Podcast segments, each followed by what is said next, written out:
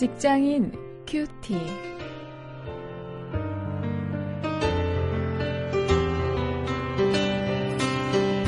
여러분 안녕하십니까? 오늘도 여러분과 말씀 나눌 원용일입니다. 오늘은 니헤미야 8장 1절부터 12절까지 말씀을 가지고 말씀 생활이라는 주제로 말씀을 통한 삶의 회복에 대해서 함께 생각하시겠습니다.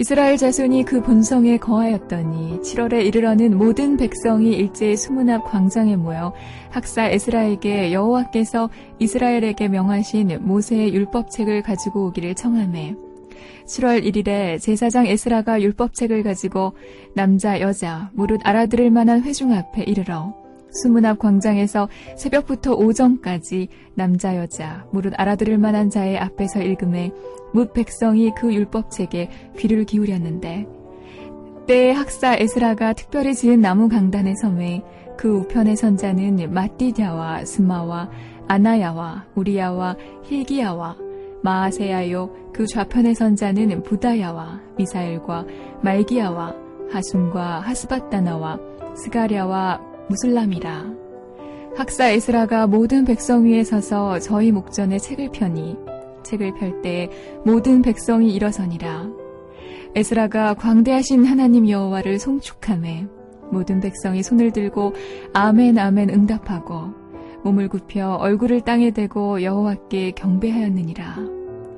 예수아와 바니와 세레비아와 야민과 악굽과 사부대와 호디아와 마하세야와 그리다와 아사라와 요사밭과 하난과 블라야와 레위 사람들이 다 그 처소에 섰는 백성에게 율법을 깨닫게 하는데 하나님의 율법책을 낭독하고 그 뜻을 해석하여 백성으로 그 낭독하는 것을 다 깨닫게 하매 백성이 율법의 말씀을 듣고 다 우는지라 총독 느엠미아와 제사장 겸 학사 에스라와 백성을 가르치는 레위 사람들이 모든 백성에게 이르기를 오늘은 너희 하나님 여호와의 성일이니 슬퍼하지 말며 울지 말라 하고 느에미아가 또 이르기를 너희는 가서 살진 것을 먹고 단 것을 마시되 예비치 못한 자에게는 너희가 나누어 주라. 이날은 우리 주의 성일이니 근심하지 말라. 여호와를 기뻐하는 것이 너희의 힘이니라 하고 레위 사람들도 모든 백성을 정숙해 하여 이르기를 오늘은 성일이니 마땅히 종용하고 근심하지 말라 하매. 모든 백성이 곧 가서 먹고 마시며 나누어 주고 크게 즐거워하였으니 이는 그 읽어 들린 말을 밝히 아민이라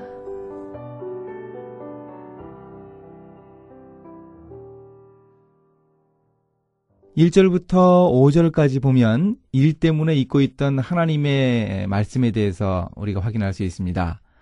바벨론의 멸망을 한 후에 70년 포로기를 마치고 유다 백성들이 예루살렘으로 돌아왔지요. 그런데 그 백성들이 그동안에 하나님의 말씀을 잊고 있었던 것이 분명합니다. 그들이 하나님의 말씀을 제대로 듣지도 못했고 읽지도 못하고 말씀 생활을 제대로 감당하지 못했습니다. 성벽 건축이 완료가 되고 예루살렘 성이 좀 안정되게 되었을 때 유다 백성들은 말씀을 기억해 내었습니다. 그래서 학사 에스라에게 율법책을 가지고 오라고 요청했습니다. 물론 이것은 하나님이 그들에게 주신 감동이었습니다. 그들은 수문앞 광장에 모두 모여서 선체로 대여섯 시간이나 하나님의 율법 말씀을 들었습니다. 아침 일찍이부터 정오가 될 때까지 계속해서 하나님의 말씀을 서서 들었습니다. 우리도 직장 생활 하다 보면 일 때문에 말씀 생활을 게을리 하는 그런 상황이 자주 생깁니다.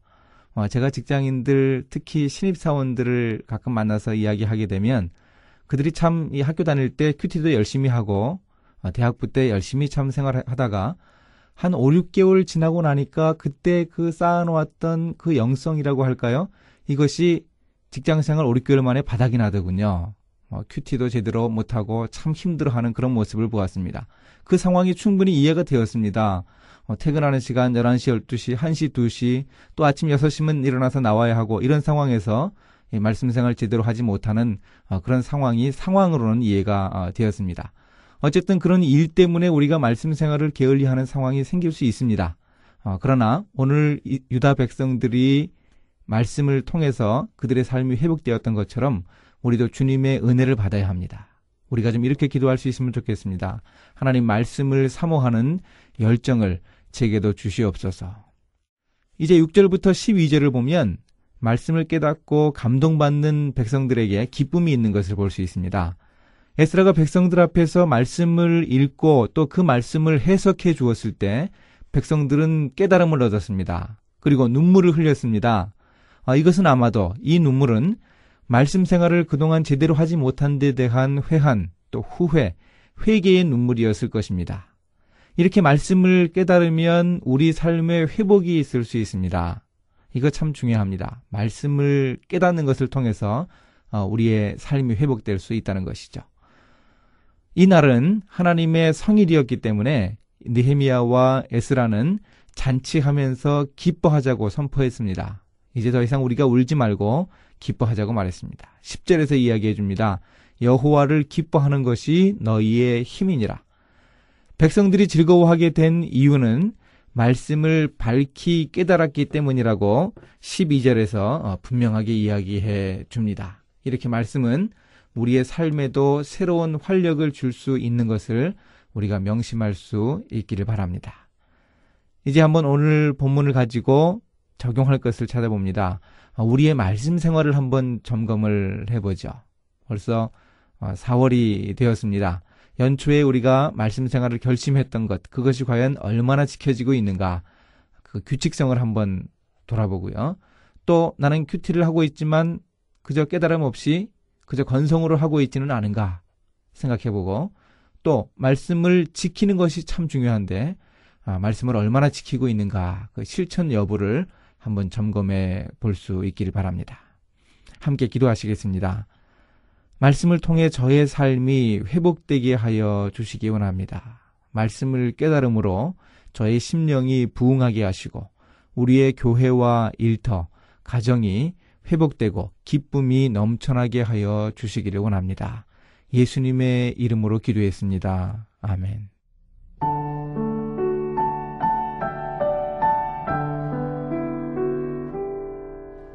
찰스 쿨슨의 책 하나님을 사랑한다는 것은에 보면 월남전 때 포로가 되어 하노이의 감옥에 갇혔던 공군 장교들의 이야기가 나와요. 그들은 하나님의 말씀이 너무 그리워서 암송하고 있는 말씀들을 모두 기억해낸 후에 무르스부어로 옆 감방 동료들과 나누었고요. 또 신참 포로가 들어오기를 고대했다고 합니다. 신참이 새로운 말씀을 암송하고 있을까 기대했기 때문이죠. 겨우 간수의 허락을 받아 벽돌을 갈아 만든 붉은 잉크로 화장지에 산상수훈 말씀을 베껴 적어서 암송하기도 했습니다. 그들이 열악한 감옥에서도 견딜 수 있었던 것은 말씀 사랑으로 나타난 하나님을 향한 믿음이었다는 이야기예요. 오늘 우리는 너무 환경이 좋아서 말씀을 사랑하지 못하는지도 모르죠.